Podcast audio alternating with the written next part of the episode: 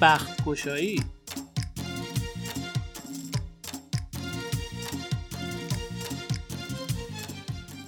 سلام همراهان عزیز. این سی و دومین قسمت رادیو پایتخت است.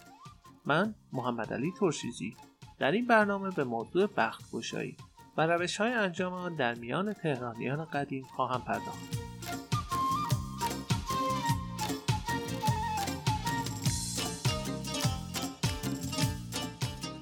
همانطور که می‌دانید از دیرباز یکی از مهمترین دقدقه های فکری خانواده های ایرانی خوشبختی و سر و سامان گرفتن فرزندانشان بوده مخصوصا دخترانشان.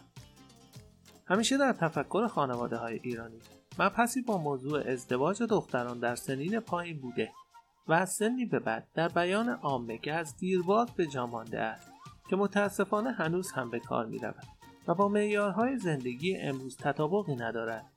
این است که به دختری که از سن ازدواجش گذشته باشد و هنوز ازدواج نکرده باشد ترشیده گفته می شود و بیان چنین کلماتی دختر و خانواده دختر را وادار به انجام کارهایی برای گشایش بخت دختر می کرده که بیشتر این امور وابسته به خرافات بوده و متاسفانه در اصل حاصل هم شاهد روی آوردن به چنین روشهایی هستیم.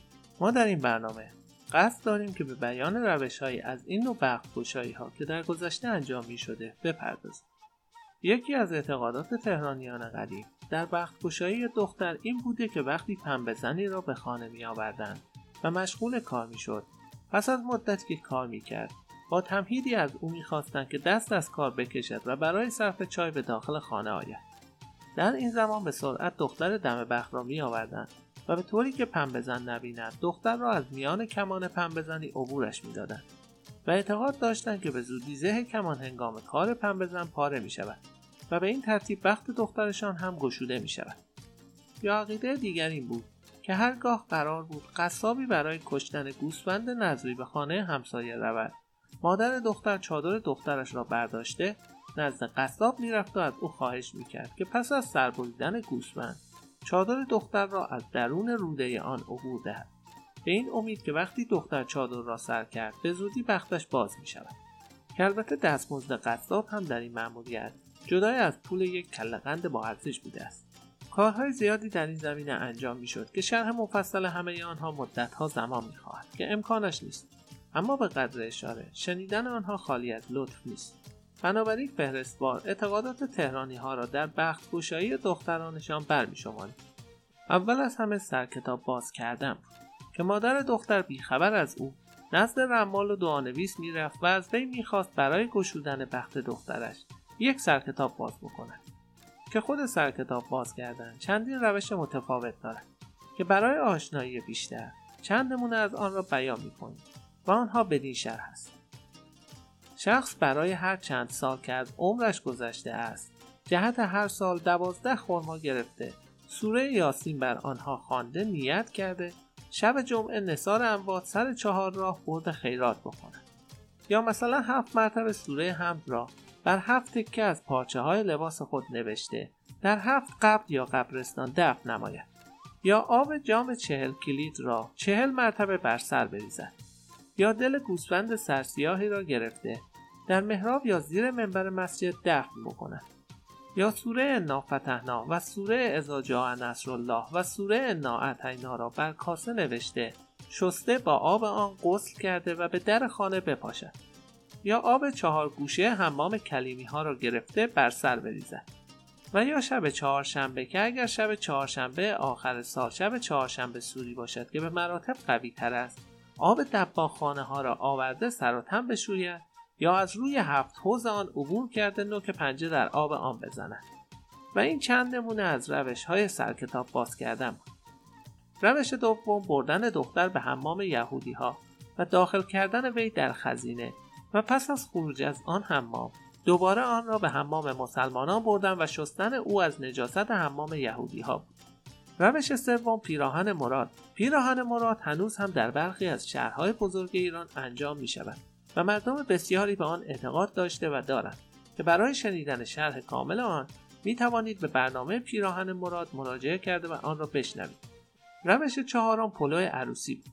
در این روش پیر دخترها قیم پلوی میپختند و تهمانده پلوی عروسی را با آن قاطی می‌کردند و به فقرا می‌دادند که بختشان باز شود. روش پنجم هنای سر عروس در این روش مادر دختر از هنای سر عروس که در مراسم هنابندان میگذاشتند به اندازه کوچک مثل یک فندق بر می داشت و با نیت آنکه دخترش عروس شود بر سر آن میمالید. روش ششم گره زدن سبزه بود که کمابیش امروزه انجام می شود گره زدن سبزه در روز سیزدهم فروردین انجام می شد و از جمله رسومی بود که تمامی دختران دبه وقت آن پایبند بودند که حتی امروزه نیز دیده می شود دختران در این روز دو ساقه سبز را به هم هفت گره می زدن و نیت و حاجتشان را بیان می کردن. در هنگام گره زدن نیز دختران دلهوره داشتند که مبادا گره پاره شود که در صورت پاره شدن حاجتشان روا نمی‌شد. روش هفتم نظری مولودی بود.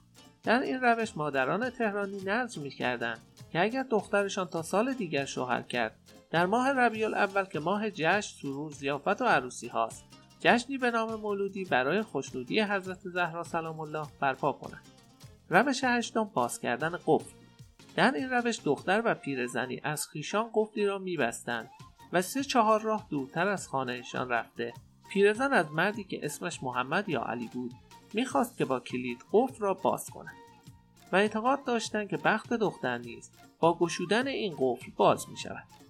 روش نهم آب هفتگری بود.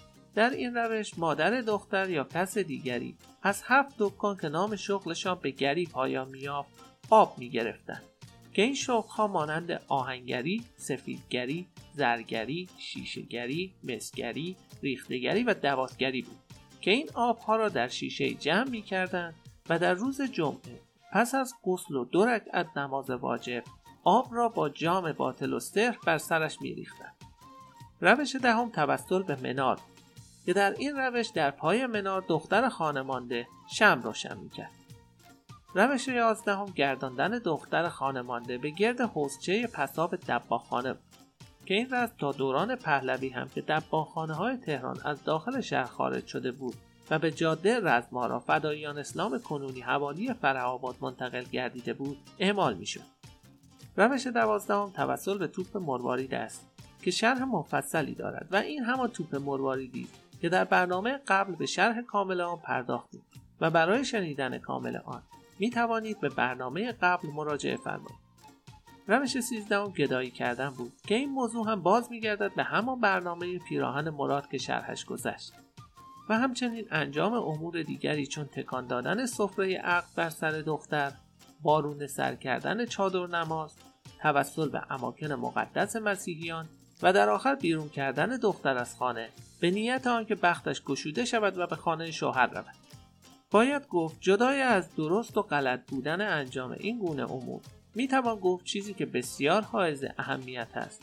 نیت شخص در انجام آن امر بوده که در واقع ایمان و باور خانواده ها به دریافت پاسخ و گشوده شدن بخت دخترشان به سبب انجام این گونه امور باعث به وقوع پیوستن این چنین اموری می شده است و خرافه یا حقیقت از آن پاسخ گرفته و هنوز هم در عصر حاضر به این گونه امور رجوع کرده و پاسخ می و می توان گفت تمامی اینها به باور و اعتقادات و عقاید شخص بستگی دارد. و این بود پایان قسمت سی و دوم رادیو پایتخت که به سمع شما عزیزان رسید و امیدوارم که از شنیدن این برنامه لذت برده باشید. تا برنامه دیگر بدرود.